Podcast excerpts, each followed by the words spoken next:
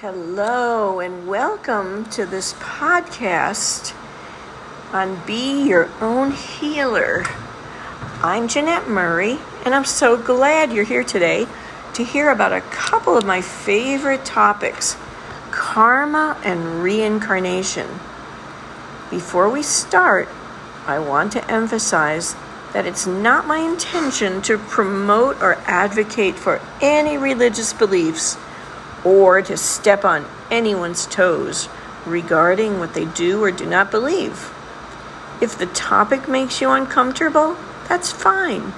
You may choose to listen or not.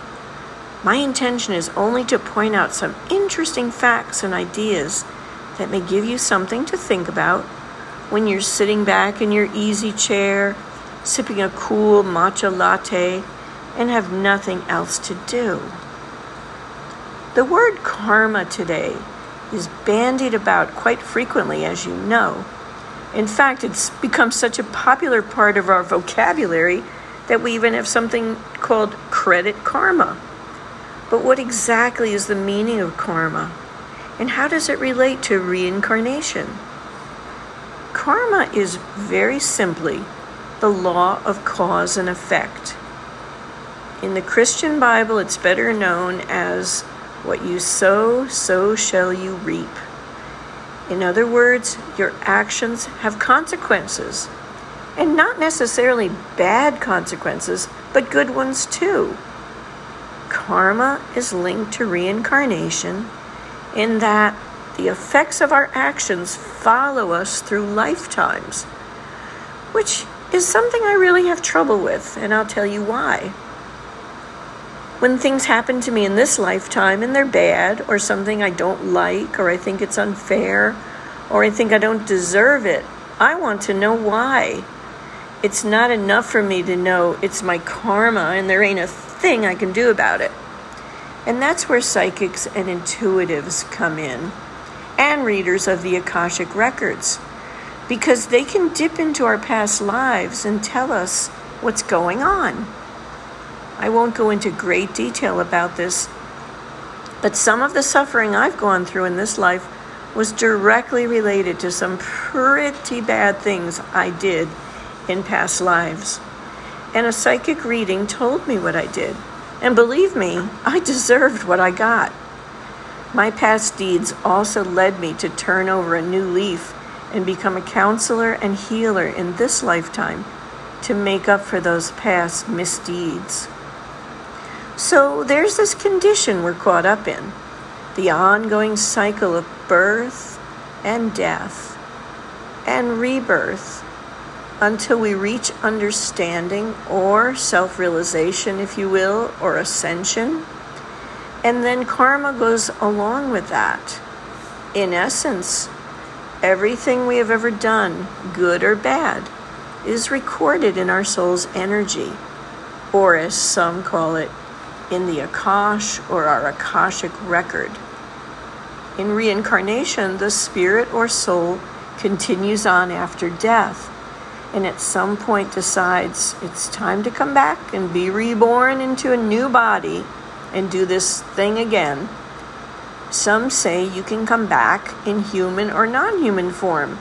And if that's true, I sign up for coming back as a hawk because I love how they soar high above the earth so gracefully, like they have no cares in the world.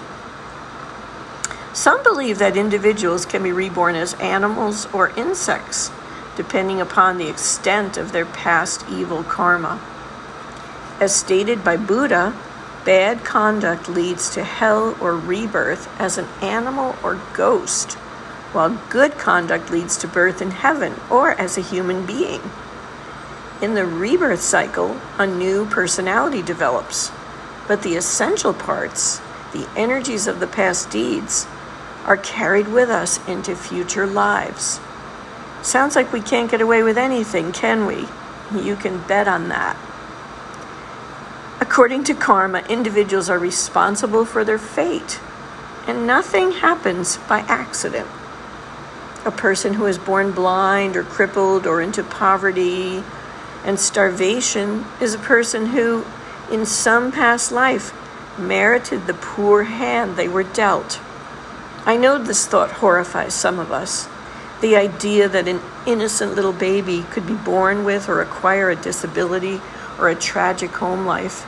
But karma tells us that that little baby might have been a notorious criminal in a past life or someone who caused other people great suffering. Through knowledge and the removal of ignorance and the practice of good deeds, a person's fate can be altered. Knowledge of the action of karma may induce someone to be careful in their actions as a preventative measure, so to speak. Not that our good deeds are just an insurance policy against bad future karma. Remember what I said earlier? Good karma, such as success in life, or wealth, or good fortune, or a healthy body, talents, skills, abilities, are also the result of karma, the kind of karma we like. Consider this. If you know diet has an impact on your health and can cause things like diabetes or high blood pressure, it might be a good idea to take action and improve your diet to prevent or maybe delay the negative outcome. We all know that we can prevent disease and sickness by taking care of our bodies and following good health practices. So maybe we could apply the same thought process to preventing the karma of bad health. It's probably a good idea to point out now that karma isn't all from past lives. Have you ever heard the expression instant karma? Well, that can happen too. I'll be the first to admit that when I get really upset or angry or say something or do something I shouldn't, wham, I trip or smash a glass or stub my toe. and now it just makes me laugh because I think, well, that's one that's not going to be stored for a future incarnation with knowledge and understanding, one may be able to create a healthier life and better karma and not feel they're a victim to their bad karma. The point is, karma isn't something that befalls us or is done to us like the hammer of fate coming down on our head. It's the product of our own actions, whether in this lifetime or carried over from a past one. I find that so encouraging and fair. So, back to reincarnation. I know it might be a stretch for those of us who aren't sold on the idea of past lives and those who don't remember some of their past lives. But think about this Did you ever go somewhere and feel like you'd been there before? That it looked and felt somehow familiar even though you'd never been there? Or you met a person and you instantly felt you knew them, that they were familiar to you. Or you simply felt like you understood them and maybe instantly liked them. Or maybe the opposite, you were repelled by them. Your soul has a memory of all the lifetimes you've lived. I'll tell you a story about myself. When I was 18, I went to Paris for the first time. And it was astonishing to me that from the very start, I knew the city. I felt at home there, and I loved it. I had no problem getting around, and the language came fairly easily. And being there gave me a feeling no other city ever has. I later learned in a psychic reading that I did indeed live there. In fact, a person I fell in love with in this life had been there with me in that past life. Ha! And if you're thinking, how sweet and romantic to reunite with this person in this lifetime, let me tell you, it wasn't. We brought our bad karma with us and had to do the painful dance all over again. I sincerely hope I learned that lesson. Now, if the idea of reincarnation and taking a boatload of bad karma into your future is not something you want to sign up for, let me share a little secret. It's what we're here for to learn, to grow, to evolve. And at some distant time in our series of incarnations, however many thousands of incarnations that may be, lo and behold, we arrive. We go no more out, as the Bible says. But let's not just quote the Christian Bible. The Hindu Bible, the Bhagavad Gita, also teaches that the soul is immortal and it transmigrates into another body at death. Or for those who have understood the true teachings, they will achieve release from the wheel of rebirth. The Indian master Yogananda taught us that reincarnation is the law of spiritual evolution, and it gives us a chance to work out our karma and finish our learning and realize our true nature as spirit, as children of God. Lives are only dreams, and we finally awaken in spirit, united with God, or Source, if you will.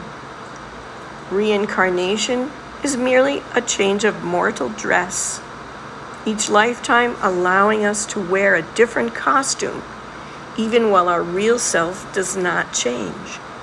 It is immortal and one with God. Hindus in general believe that the cycle of life and death is part of a journey that should ultimately lead the soul to salvation and oneness with God. To achieve this salvation, the soul must rid itself of all selfishness and bad intentions.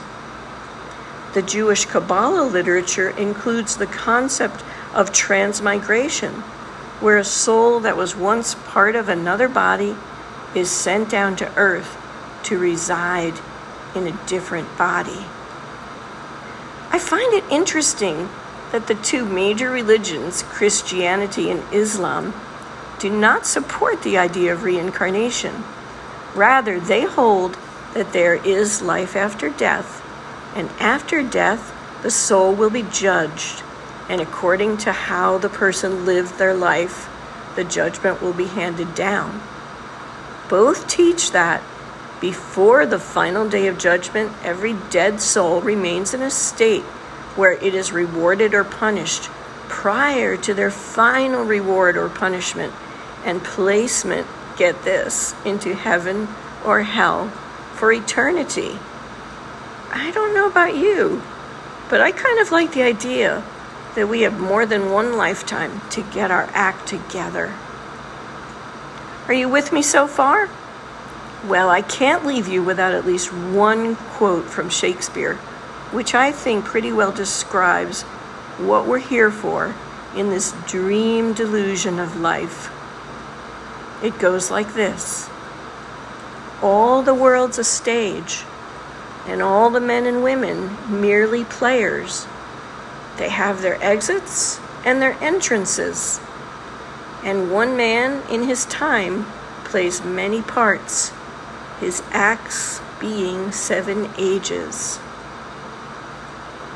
And so I leave you with this one thought. If this is your one and only lifetime, and that's what you believe, then live it up and do everything you can to make the most of it. And if it's not, and there's still more to come, then live it to the best of your ability. Love others, amass good karma, and let your light shine. Thanks so much for listening. I so appreciate the time you spent with me. And if you would be so kind, please leave me a comment. I love you. I wish you the best. Take care. God bless and come back to listen to any of my other podcasts. Goodbye.